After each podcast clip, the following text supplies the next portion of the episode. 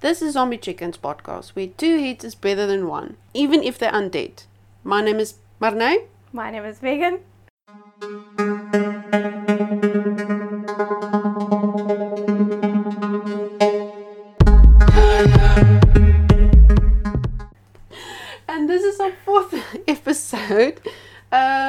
Regarding the whole Love and Despair month. And with this episode, we're also going to do another um, murder case. Each of us will be discussing a murder case. I will be doing Jodi Arias. A lot of people know her, and Travis Alexander. And you will be doing. you forget. Just two seconds. Two seconds. It's like me wanting to read. My name is Megan. Uh, Pamela Smart. There we go. Ah. I thought it was something with a P. Yeah. I wanted to say Stephanie Smart, and I'm like, no, the previous one was Stephanie. Okay. Uh, with this, with these two cases, we need to put in a disclaimer about sex, drugs, rock and roll, and murder, gruesome murders. Yes, explicit content will be in this episode. So if you do not want to listen to that, please skip this episode Mhm. and listen to the next one. But thank you. Are you going to start for us? Yes. So with my story or murder case, it starts on June the fourth, two thousand eight. A thirty-year-old legal insurance salesman named Travis Alexander was brutally slain in the bathroom of his Mesa, Arizona home. Is it Mesa or Mesa? I mean, it's Me, me, Mesa? Mesa? Yeah, potato potato. I think. Yeah. His body wasn't discovered for five days. Now, my knowledge is very limited when it comes to the whole American, um, like the, the outlook of America. But as far as my knowledge goes, and as far as I know as well, Arizona is very hot. So imagine a body sitting in the Five heat days. for five days. Damn. Five days. For me, it's just imagine the smell. Yeah. God, okay. But I mean, he he had been stabbed twenty seven times, shot in the head, and his throat was slit from ear to ear, about four inches deep. That's about ten centimeters. That's almost like decapitation. Yeah. Alexander's hands also had defensive wounds, and some of the investigators said that he might have been dead when the when the gunshot was inflicted. So they're not sure if he was stabbed and then shot because his body was moved Around the Oh, house. So it was very difficult to see which. exactly came first. which one which came first Yeah. basically and obviously you, can imagine five days of decomposition what it's going to do with the body as well in heat In heat, yeah, it obviously progresses the. exactly but his 28 year old ex-girlfriend jodi arias was arrested for the murder the following month at trial arias claimed she killed alexander in self-defense now she gave a lot of stories she spinned a shitload of stories i mean it's very difficult to actually conceive which one is actually the truth Yeah. but I mean, obviously, they can, with some sort of evidence, get to the part where they know, you know, sort of what happened. If you go to the story about Arias, she was born in 1980 in Salinas, California, to parents Bill and Sandy Arias. She has one older half sister, plus one younger sister and two younger brothers, so it's quite a big family. Yeah. She also dropped out of high school and later obtained her GED and moved around often as a young adult. And she also dated various men and dabbled in various religions. I don't know if that's really important about the whole religion thing because I think it's because I'm not really religious, neither are you. But- um, I think It sort of shows a chameleon like personality. Yeah. But also, I remember this story, and Mm. it played a part in her testimony in her Mm. trial. It did, but for me, it's it's it's something insignificant. Yeah, but, but- in a very very Yeah. you know, difficult case like this one, it will count in her, not in her favor. Her mom, Sandy Arias, has claimed that her daughter's childhood was normal, but when speaking to investigators, her parents said that she had mental problems and might be bipolar. Now, for me, again, how do you not see that and get the person tested? Not everyone.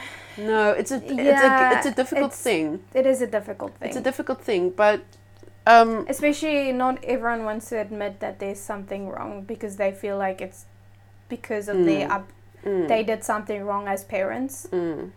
But I mean, mental problems. It's It's- it's, it's, it's nothing- born with. Exact. It's nothing to do with the parents. Well, in certain circumstances, Yeah. but obviously, it's like it's almost an image thing as well. Mm. No, it definitely is. Yeah. But her father told investigators that Jodi hadn't been honest with and or open with her parents since they caught her growing marijuana out in the family's Tupperware containers when she was 14 years old.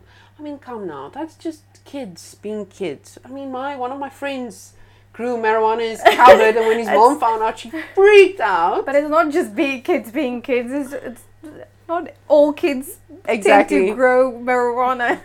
I'm growing now, so yeah, but it's legal now. yay for us. But on the stand, Jodi claimed her parents had physically and mentally abused her. Again, that's difficult to to actually show that they were physically and mentally abusive towards her because they will obviously deny it. yeah. But any case, in September twin 2006, Arias met Alexander, a 29 year old legal insurance salesman, for the first time. Now, the thing about Alexander is he also came from a very big family. I think he has like seven siblings. They were very poor, and he went to go live with his parental, uh, paternal, sorry, paternal grandmother.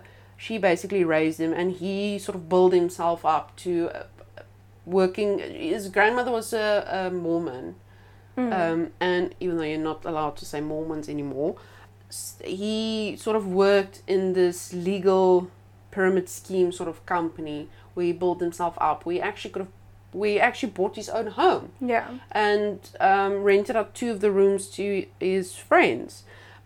He was speaking at a professional conference for the company he worked at, prepaid legal services in Las Mhm. Vegas, and that's where they met. Arias was an aspiring photographer living in California while Arizona was home base for Alexander, but the two quickly hit it off. Within days of meeting Alexander, Arias reportedly broke up with a long-time live-in boyfriend, and as ABC News has reported, the two began a long-distance relationship. Court records also show that they exchanged about 82,000 emails through the course of their acquaintance. Holy shit. 82,000 emails. That is fucking ridiculous. Yep, You well, that's a shitload. yeah. Well, if the way teenagers text these days, it's probably the same. yeah, but, yeah, but that's, they- that, they- that's like That is early a 2000s Yeah. or late 2000s. that is a lot of 2006. We were in high school. Yeah. Oh my god. We were in high school in 2006. And that's also basically when cell phones really started up. Where you could text easily, more Yeah. easily. I mean, for more us, It easily. was, for us, it was MXit. Yeah, and God, then can you remember MXit? Yeah, and then I think in our um, was it towards well BBM was a thing, Mm, and then I think towards our end of high school WhatsApp started being a thing. exactly. But didn't BBM start, I think, more towards 2007, around there? Yeah, it was like middle high school towards end of high school and then end of high school. But see, with South Africa, it's a big, it's a different again Different because because we're way behind. yeah, and also like in America, most people use um, the Apple, the iPhone chat thing Mm, because they have iPhones. mm.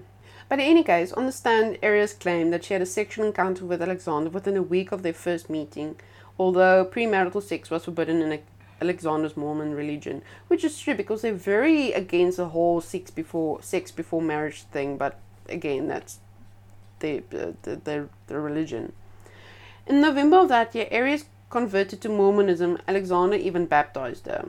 But that's quite quick to move on to being Mormonism because that's that's not something easy to do. You need to It's go to classes. You need to, I think, even write a couple of tests. Yeah, and- but it's it's you need to go to all the it's services. not just it's not just a decision you make. What do you call it? Easily. Easily. It's not a No, no. It's the same with, I want to say Islam. It's not an easy, you know. yeah, but with over. I think with any religion, it's not just like. It's sort of like she jumps to a religion because of Mm, mm, people in her life. Mm. But I mean, their relationship was was very highly sexual, stormy, and friends of Alexander's portrayed Arias as intensely obsessive. I mean, I heard stories where he would go to the bathroom and she would wait outside of the door waiting for him, or he mm. would talk to Goodness. his roommates and she would just be there, you know, within the whole vicinity of the conversation. The bitch was cray cray. I'll, I'll, I'll, I'll say that. Well, the couple broke up after five months, but they continued to be physically intimate and stayed in regular cont- contact. Well, in regular contact, I mean, I mean, she was there basically. So he All up had in no his choice. face. He had no choice in the matter. Well, that's the thing though. Um, I read somewhere that he talked um, in confidence to one of his friends, and he said he was addicted to her. Okay. But I mean, she is pretty. She's a very pretty girl, very slight, slender. Um, she she she is in a way a muse coming from an artist's perspective. She is very I want to say not enigmatic, but she does have a very very um, Appealing. yes Yeah. she's very appealing and i mean there's a lot of cases where people say she she's she's very enticing she Yeah. draws you in but um, lashed out in a jealous rage when Alexander began dating other women, slashing his tires, hacking into his social media accounts, and more. She broke into his house more than once. Damn. And how that wasn't like a sign that Mm. something isn't right. Mm-hmm. Mm-hmm. Like she stole a couple of personal possessions. Don't know if it's of his. It's probably is probably of his that she stole. Alexander actually told a friend once that he won't be surprised if you find me dead one day.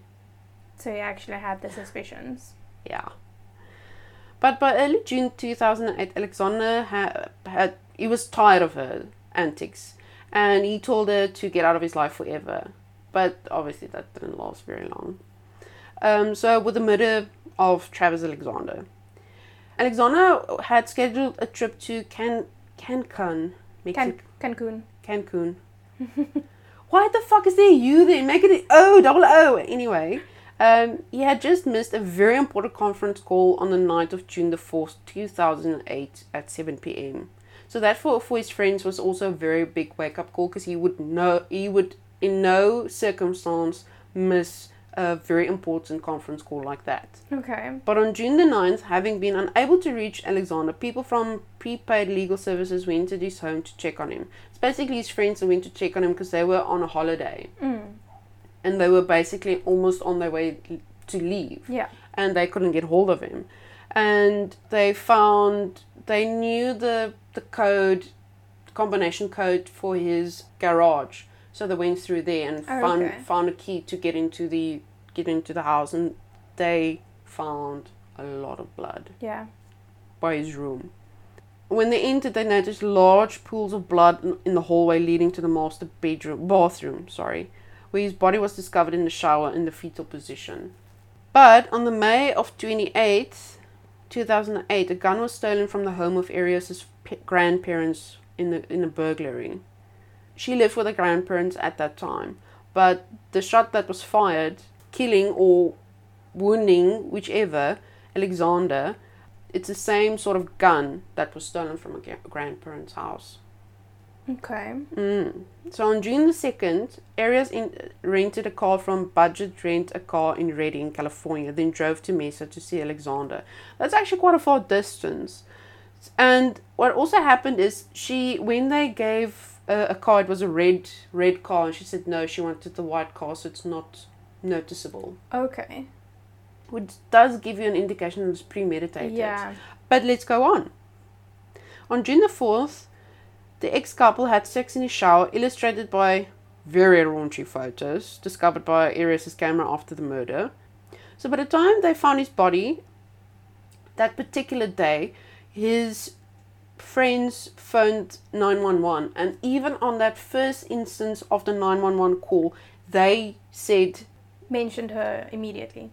Immediately mentioned her as Okay. a suspect because they knew her fucked up. History and Uh huh. the way he spoke about. Because apparently she moved uh, closer, about 10 minutes away, closer to him. I think that was when they broke up.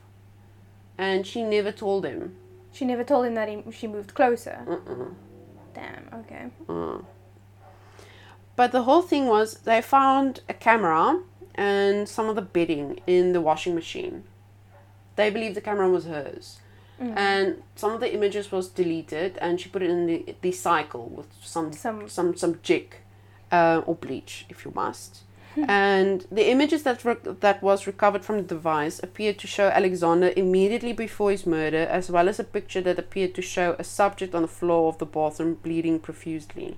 The police stated. So what happened was the images that were taken, obviously they had some sort of sex tape that were they were making while Yeah. having sex. And then he went to have a shower and she was taking photos of him as well While he was in the shower. while he was in the shower. Mm-hmm. And the thing is, all those all those images are stamped, time stamped. Oh, okay. And then the last one they have is two, about two minutes later of him of the pers- the body bleeding, which is Bleeding on it. obviously his Yeah. his body, and in those two minutes he must have that's that's where that's, when she killed him, She stabbed him or stabbed him multiple times. yeah. shot him in the head. And then also there's a couple of other photos as well that looks like a camera falling or not falling but being displaced as if you're dragging a body because you see a part of a leg as well. Okay. So it's just the camera angles is at odd weird Yes. angles. Yes. Unintentional pictures Mm. basically. But the thing is, after Alexander's death, but before his body was discovered, Arias had continued to call him and left him several voicemail messages. She was quite smart to Cover tracks basically. her, her tracks, but not that smart. Yeah. She just didn't execute it well. Exactly. I mean, it was very, very thought well, but um, as we'll see later, it was later alleged that she had accessed Alexander's voicemail messages after his death. She said that Alexander had ori- originally planned to visit in May in 2008, but his plans had changed. Hmm. Okay. Mm. But Arias was arrested on July the 15th, 2008, on suspicion of first degree murder. That's when she was just as a suspect. Now, with the Jodi Arias' trial, uh, like I said before, there was a lot of stories going around with this whole killing part, and she first claimed that she was not there. That is her first first First claim was she Mm. wasn't there. she was not there because she did visit her ex boyfriend, Brian. What's the bastard's name? Brian something.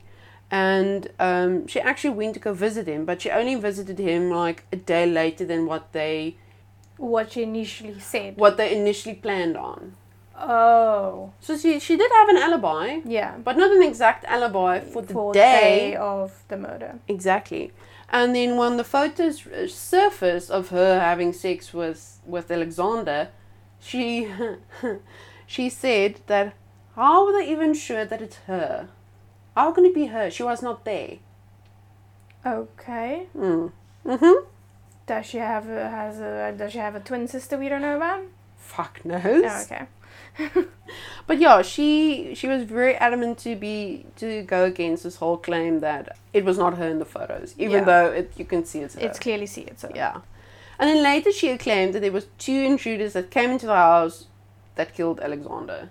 Now, again, if we look at the timestamps of those photos, two they minutes, came in in two minutes. They came in. shot the man, stabbed him 27 times, dragged the body to the bathroom, While she did cleaned the body because clean the body. because the body was cleaned, uh, sort of washed. Yeah. While Took the she was standing there. While she was there, Okay.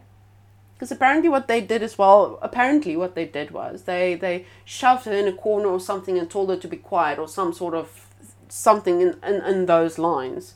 Okay. And yeah, and therefore she she didn't tell the police because she was afraid of her life. That's the one story. okay. That's the one story. And then later on, when the timestamp details Was revealed. was revealed to her or to the court, she changed the story again to say it was in self defense. Now, Okay. first problem is if you look at photos of Travis Alexander, he's quite a big guy. Yeah. Like uh, he's he, he looks like a very sporty person. Mm. Secondly, now Jodi is sort of sort of slight, but she is quite tall. Mm. But she doesn't really give me the impression of someone that's very strong. But where's the defensive mo- wounds? Yeah, she she was have any- arrested shortly after his body was found. And there was no bruising. No bruising, because you will have marks by by some sort of means that will be left behind that you can show. This is my self-defensive wounds. Yeah. He had defensive wounds. He had a shitload of defensive wounds on his hands. But she had not. She had a broken finger. Okay. put a pin on the finger part. So Jodi said that her life was in danger and that Alexander knocked her to the ground in the bathroom where there was a struggle. Okay. Mm. She did not have anything to defend herself with. And if she didn't do it, she wouldn't be here today. Okay. Well, what she did was she said that um, he knocked her to the ground, shoved her around a bit, and she ran to the cupboard in the hallway where she knew that he kept a gun, even though there was no evidence where that he even that he. even owned owned, a gun. gun. and where she shot him. Okay. But in any case, Arias' lawyers said that in a testimony tried to prove that Alexander had used her for sex and demeaned her throughout the former couple's relationship. Like they painted him in a very bad way, which kind of worked because this bitch was again she was quite smart. Mm. So what she did most of the time is she, sh they would have phone sex and she would record it. Okay. And one of the recordings, he mentioned that she should touch herself and she sounded like a 12 year old girl having her first orgasm. Oh. And him being a Mormon, that's not good. And he's an elder in the Mormon community as Yeah. well. The other thing that counted against him is that they got Alexander's ex girlfriend, Lisa Andrews Daidone, to the stand, who also testified and felt used by Alexander and that he objectified her during their relationship. But they sort of dated on and off in 2007, so that's definitely after Arias and Alexander broke up. Yeah. Mm. But the court didn't buy Arias' story. In May 2013, a jury convicted her of first degree murder, but the jury could not reach a unanimous decision on whether to sentence her to death.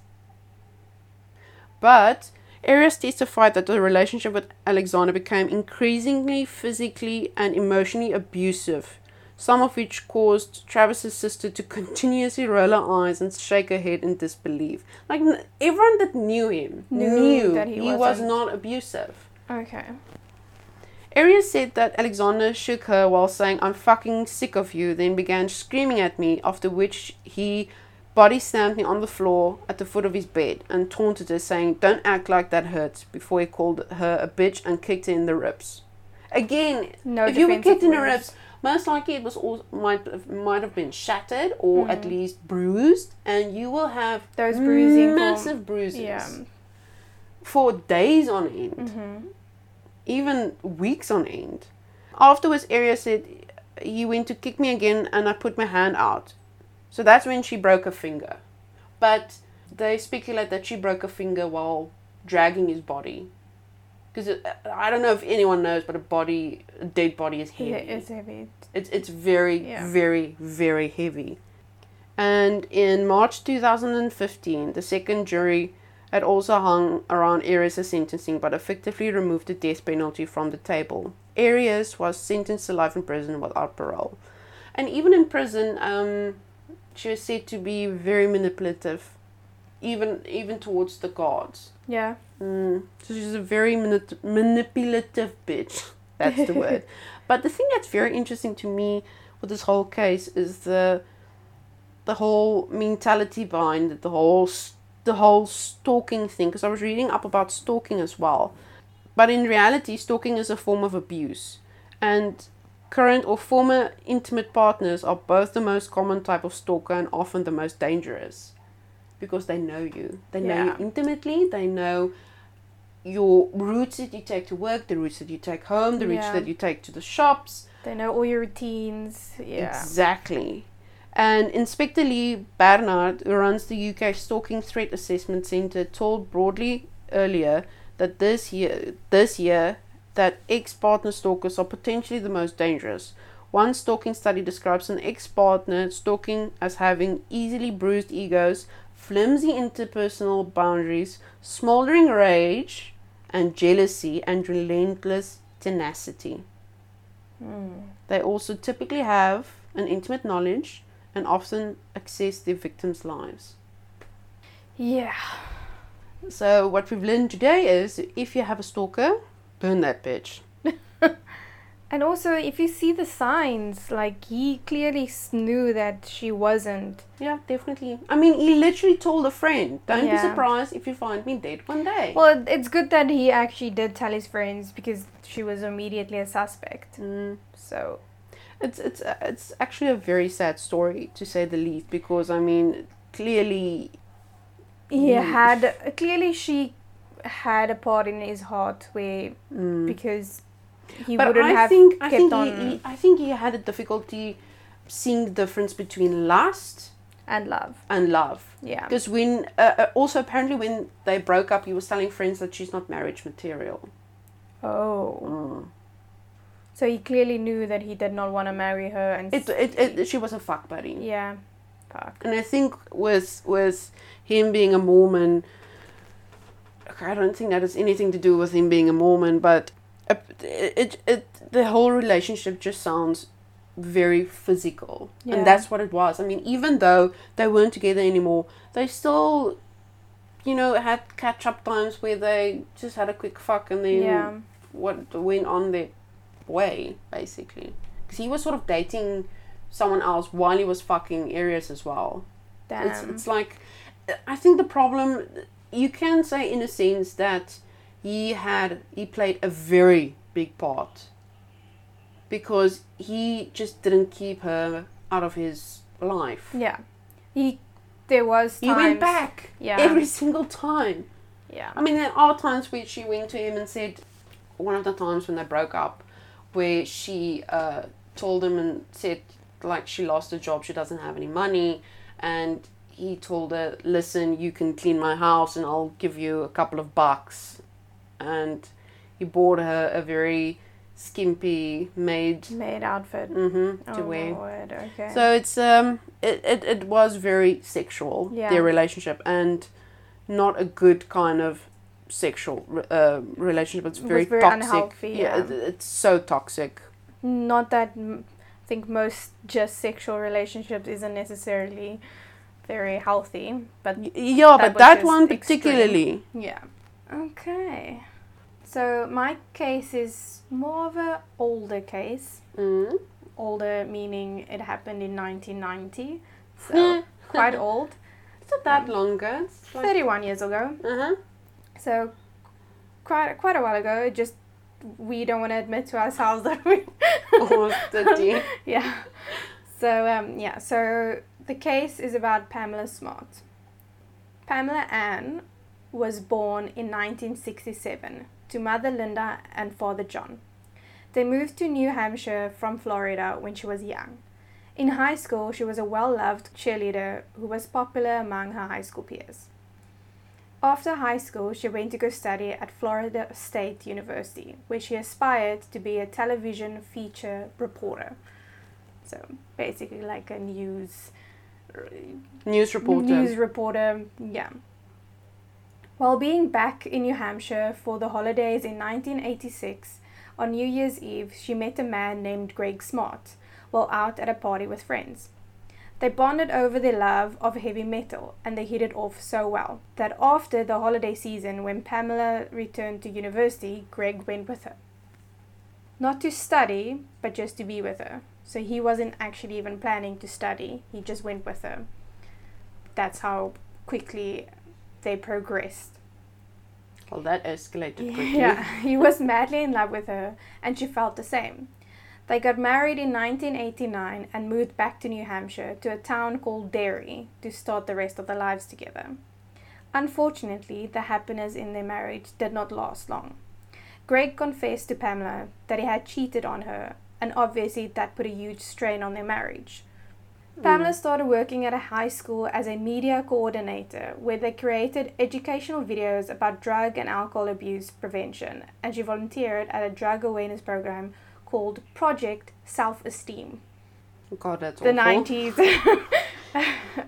at that time, Pamela was 22, still young and fun, which helped her to get along with all the students. This is also when she met a 15 year old student by the name of William Flynn, but he was better known as Billy. He was completely smitten with her, following her around and helping her with anything and everything. He started visiting her at her office every time he could. It went to a point where it happened on a daily basis. It was easy to recognize that the reasoning behind his behavior was because he was madly in love with her, which did not put Pamela off. She found it, gave her a confidence boost after Greg's confession of cheating. Mm.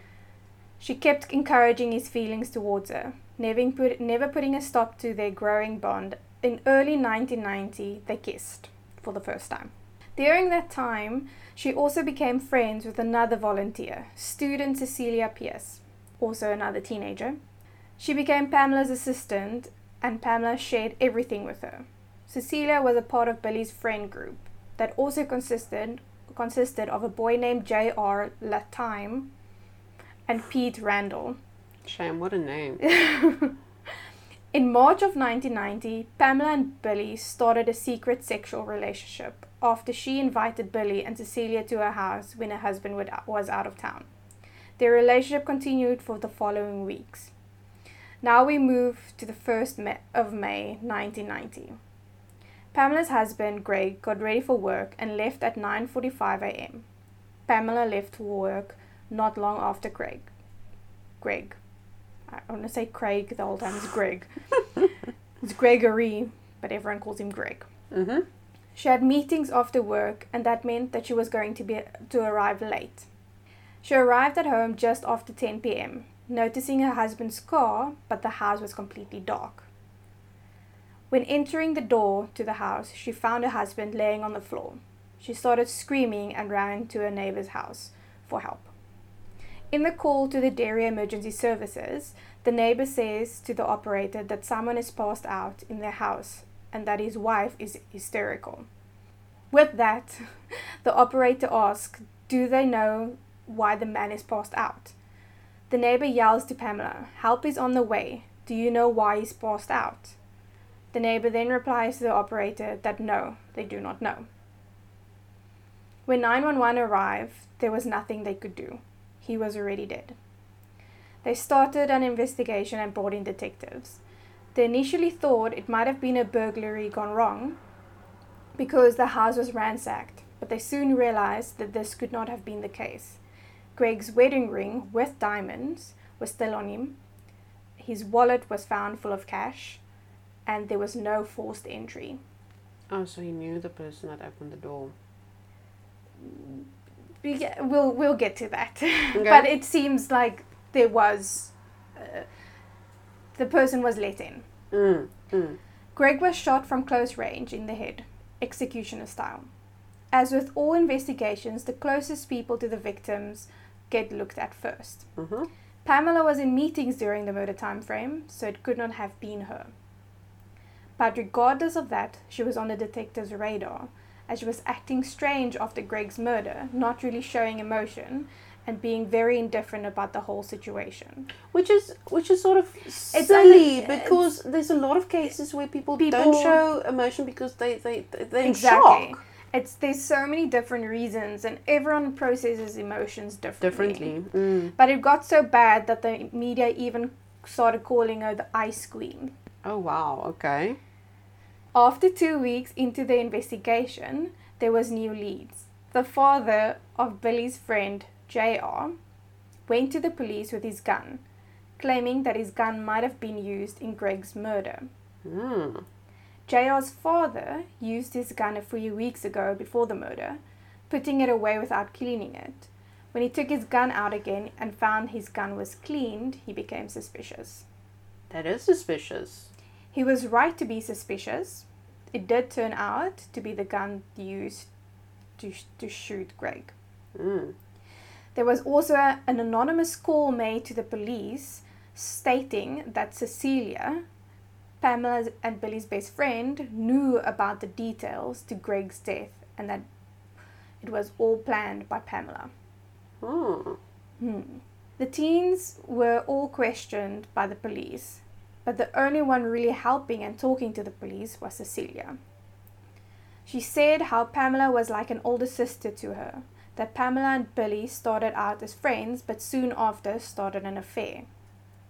When the detectives asked her how she knew, she said that Pamela confessed to her that she was in love with Billy. Just keep in mind, a 15 year old boy, but okay. The reason she knew that they were sleeping together was because Cecilia walked in on them during sex. Shame, poor girl. Yeah. She then cooperated with the police by wearing a wire and talking to Pamela at the school.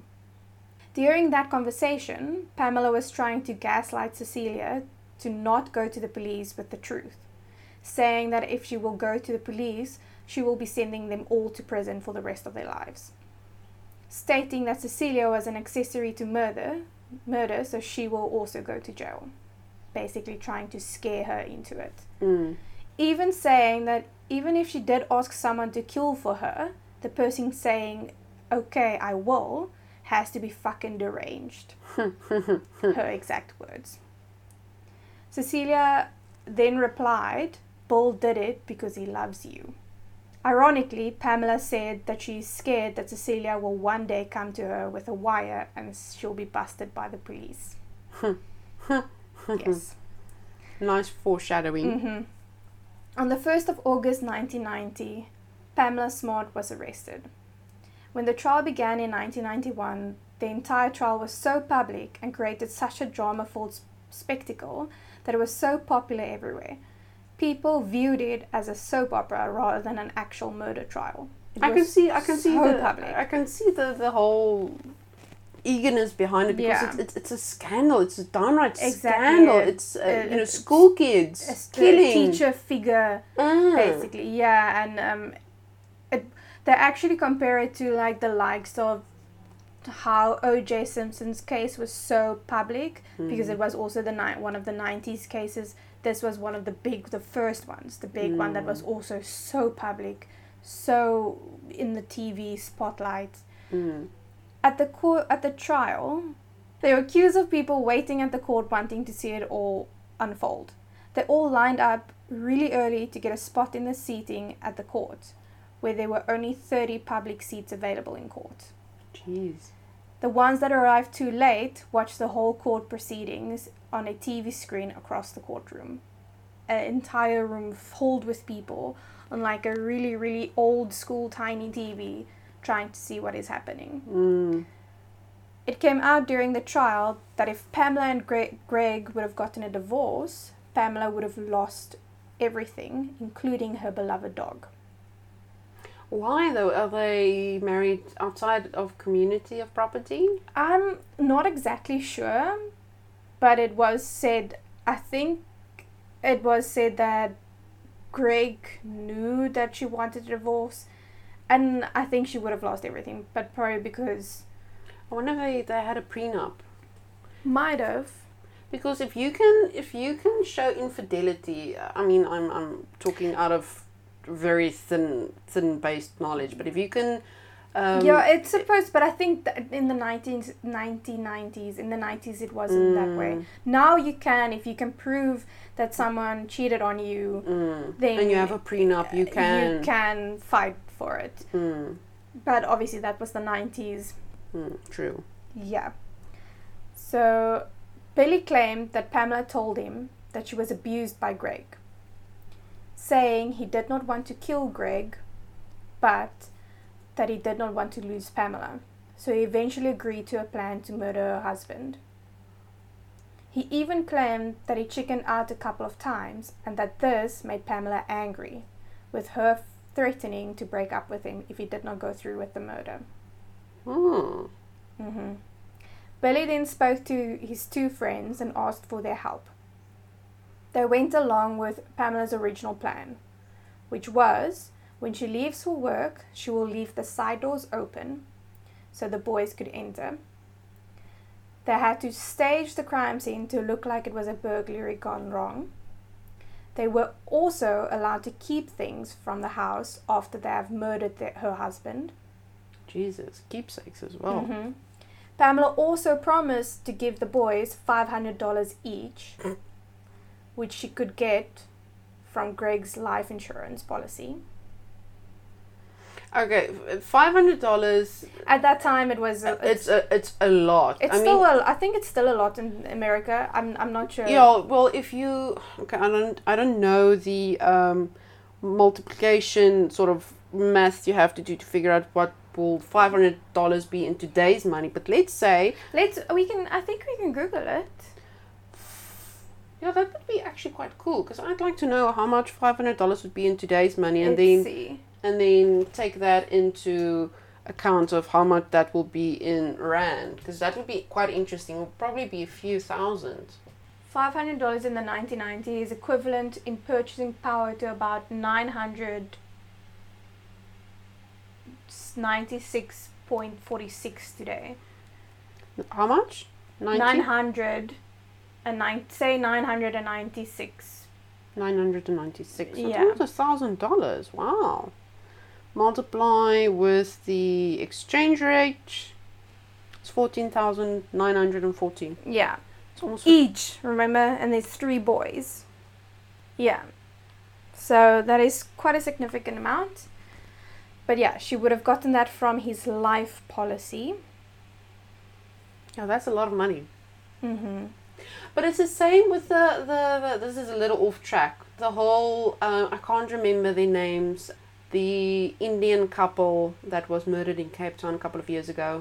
I think in 2010. Oh, yeah. And the funny thing is, people made a lot of, not a lot of speculation. not, not speculation, but um, they laughed at the amount of pounds that they gave the people to murder, you know, his wife. But it's Oh. actually a lot of fucking It money. is actually a lot of money. it's like something like twenty thousand rand. Yeah, it's- if you look you, at you can't buy a car with it, but it's, No, it's but if for someone, the people who do those type of things, I think needs to be a certain desperate type of person. This- yeah. yeah. So you need to be a certain desperate type of person. But to actually Jesus, I'll that. take twenty thousand rand if someone would give me twenty thousand rand. Not killing someone, but you know, but I, get- I get what you mean. Yeah. So twenty thousand rand. It's, it's a lot of money. I It is a lot of money. It it can help a lot of people. Exactly. Yeah. Okay.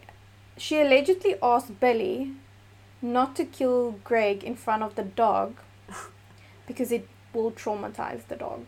Okay, so she has some morals. So Some morals. kill the kill kill the husband, kill the fucking don't cheating do it- husband. just Just, don't do it do in it in front of the dog. Yeah. Okay, so she has morals. Okay, okay. That day, apparently Pamela went to work with all her jewelry on because she was afraid the boys might steal it when they go to murder her husband. That's weird. Yeah.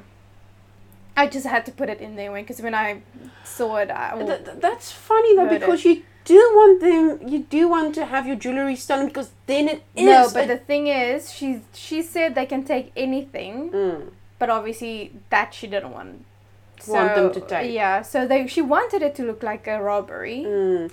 Oh, I think also you know she doesn't want them to be busted as well. You know, finding her jewelry, being found with I, her I jewelry. don't think it's that. I don't think she cared if they were busted. So, the boys arrived at Pamela and Greg's house.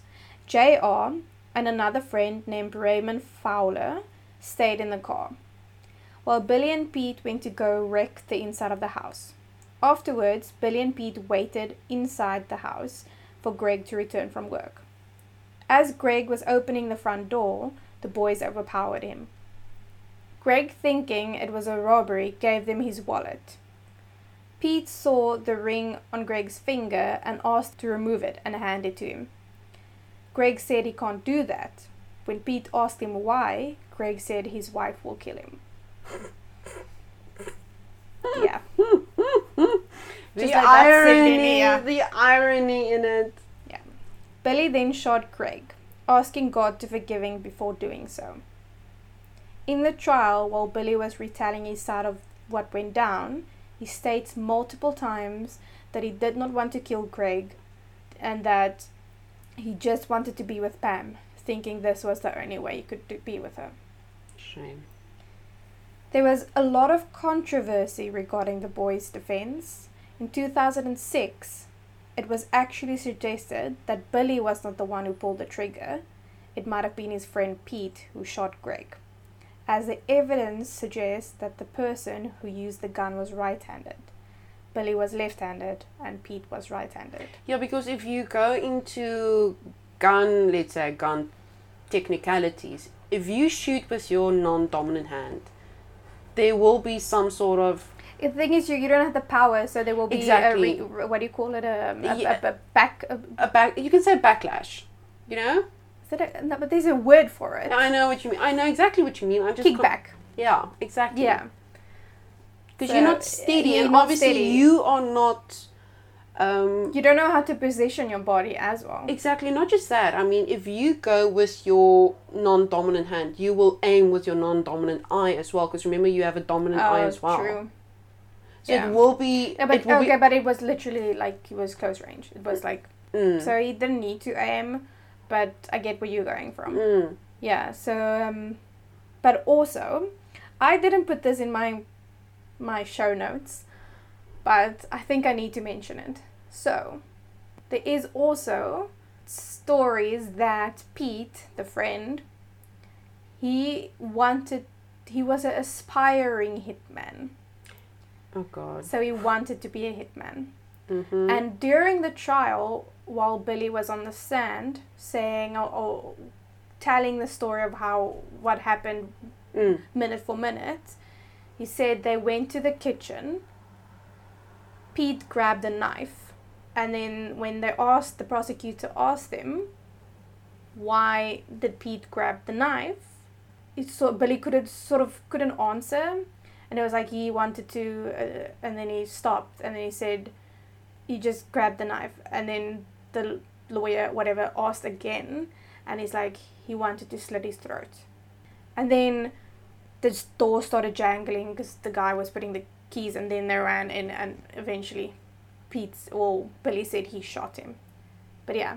So it might have been I think it's it might have been Billy I Pete who shot him, but Billy took the blame because he would get the lesser sentence because he's the one that was involved with Pamela. mm. But that's all speculation. I can see why, because I mean, if if your best friend asks you to help with a murder, Megan, I fucking love you. But Jesus, there I- need to be a good reason why we Yeah. need to go kill someone now. Not because my girlfriend, I'm dating an older woman, and well, well I'm, I'm dating an older man, and Uh huh. he's All married women, and all women. who who cares? Who Who cares? cares? And I need their significant other to be murdered. Exactly. Yeah, I, I get it. I wouldn't. The thing is, I would never put you in that position, though. Mm. But yeah, you, But we're not psycho. True. Anyway, so they they were also testifying against Pamela to get their charges dropped from first degree murder to Mm. second degree degree murder. So obviously that was also a red flag. Mm. They were also housed together for the months before the trial, Uh, Is that which even tainted their credibility. I think it's I think it's not supposed to be allowed, but that was again that was the nineties. I think now it's not allowed, but yeah. So they could have they there could have been a lot of like Mm. trying to sort out what they're gonna to say. get the story in line. Yeah, Mm. and it's months. Like remember, they were arrested in 1990. The trial only started in the beginning of 1991. Yeah, that's a long time. Yeah. That's a couple of months. Mm-hmm. A A good, good couple of months. a good yeah. couple of months to get your story So- straight. Exactly. I think that might have been also the reason why Billy said he did it because Mm. Yeah. Get a like you said a, a, a lesser sentence for his friend. So, Billy pled guilty to second degree murder and was sentenced to life in prison with a minimum of 12 years if he maintained good behavior. Pete's sentencing was the same as Billy's. That's weird for someone that did the action, so Yeah. to speak. Yeah, there was apparently a lot of um, plea bargains and a lot of there Mm. was a lot of things going I on. guess they probably got the lesser sentence as well because they were working against Pam. Yeah, and also that as well, and also I think because they were minors and Mm. because you would normally go to first you would go to um um oh, fuck I forgot the name now um term juvenile, yeah. juvie and then afterwards but they go were to uh, they were sentenced as adults. how old were they 16 when the trials began. wow Um, obviously that's the 90s it's changed yeah, yeah. because now you would go to juvie and then you would Well, sometimes have a retrial and then uh, yeah, but go I, to jail. I think it all depends on the circumstances and of the the murder. That as well. Yeah. because in certain states you have certain um, obviously certain There's certain laws, yeah. mm, in place JR, the one who provided the murder weapon, and he was also the one in the getaway car, mm. was sentenced to life in prison with the possibility of for parole after 30 years. Which I don't know how that works. Yeah, I'd like to know too because I mean he was he's more of an accessory to yeah, murder. He's not. He's so not a. I Yes, he provided the the the um the weapon. the weapon and the getaway car, yeah, but that's not yeah, but I, I couldn't really figure out why his sentencing was after years. 30 years parole and they look it's not that they were released after 12 years it's the, No, the it's minimum be- they have to Mm. spend 12 years and then before- only bef- only if it's good behavior Yeah. as well, meaning no fights in the yeah, prison, but no the- stabbings. but that's the thing is i still don't know why Mm. and um, the other guy was also sentenced but he wasn't really mentioned in the people's the sources i used um, then cecilia was not charged with her role in the murder plot as she was cooper- cooperating with the police Mm. I guess she probably changed her name i'm actually not sure but they, they're all in their 40s now. now, so yeah. Um, during Pamela's defense, they claimed that Burley murdered Craig, Greg, because Pamela broke up with him. Her reasoning for the recorded conversation that took place between her and Cecilia is that Pamela had a suspicion that Cecilia knew more about the murder that she was letting on. And that during that conversation, Pamela was trying to get more information out of her from who killed her husband and what happened in that house that day. Hmm. The jury collaborated till 13 hours and they found her guilty of first degree murder. She was sentenced to life in prison without the possibility of parole. To this day, she still claims her innocence in the murder case. All the boys involved in the case has been released from prison while Pamela is still incarcerated.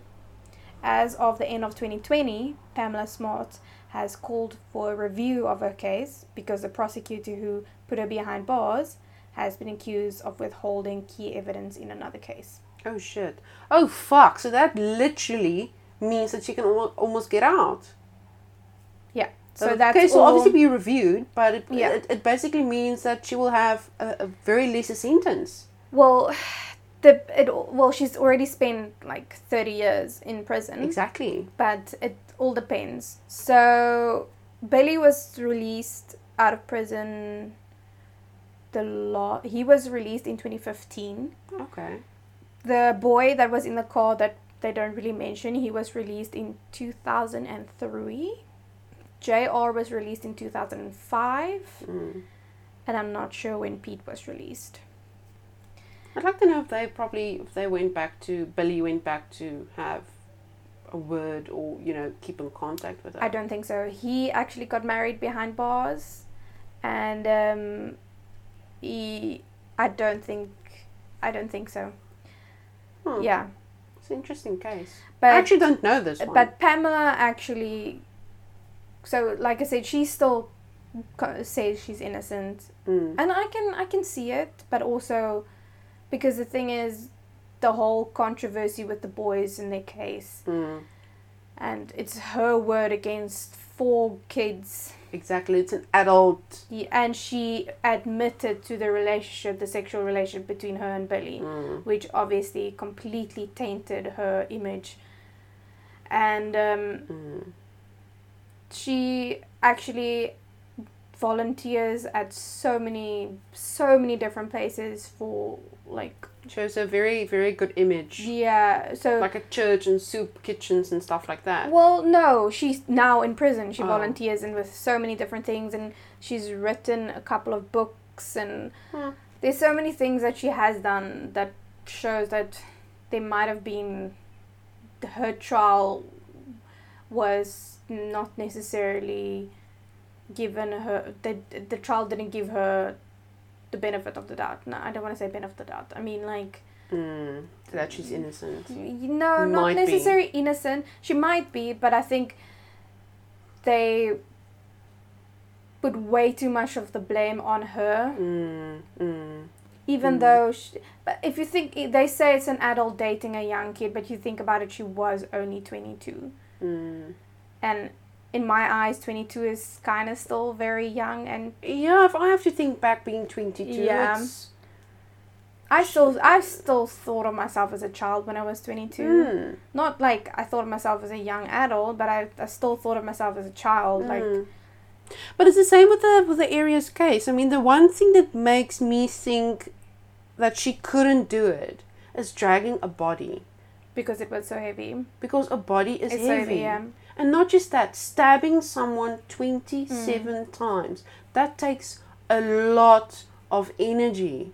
but a lot. I- and, and remember, it's not it's not flesh. It's bone as well Yeah. that's going to go through. And not just that, but cut, literally almost decapitating him. Yeah. But I again like why does she change her story so often and so I don't know.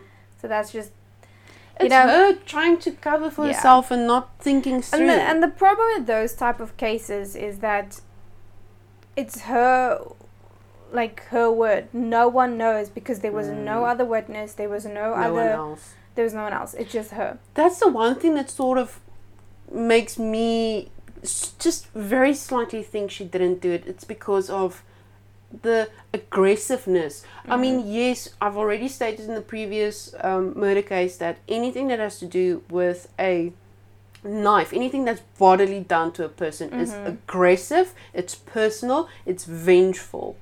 That's the only reason why I can conclude that it's her. But for me, thinking about hard to- stabbing yeah. someone 27 times and then dragging a body, that for me is just because, again, he is a big Yeah. guy. I mean, I, I carried, I helped carry my grandfather's casket, and it's heavy. It wasn't a far distance to walk, but it was heavy.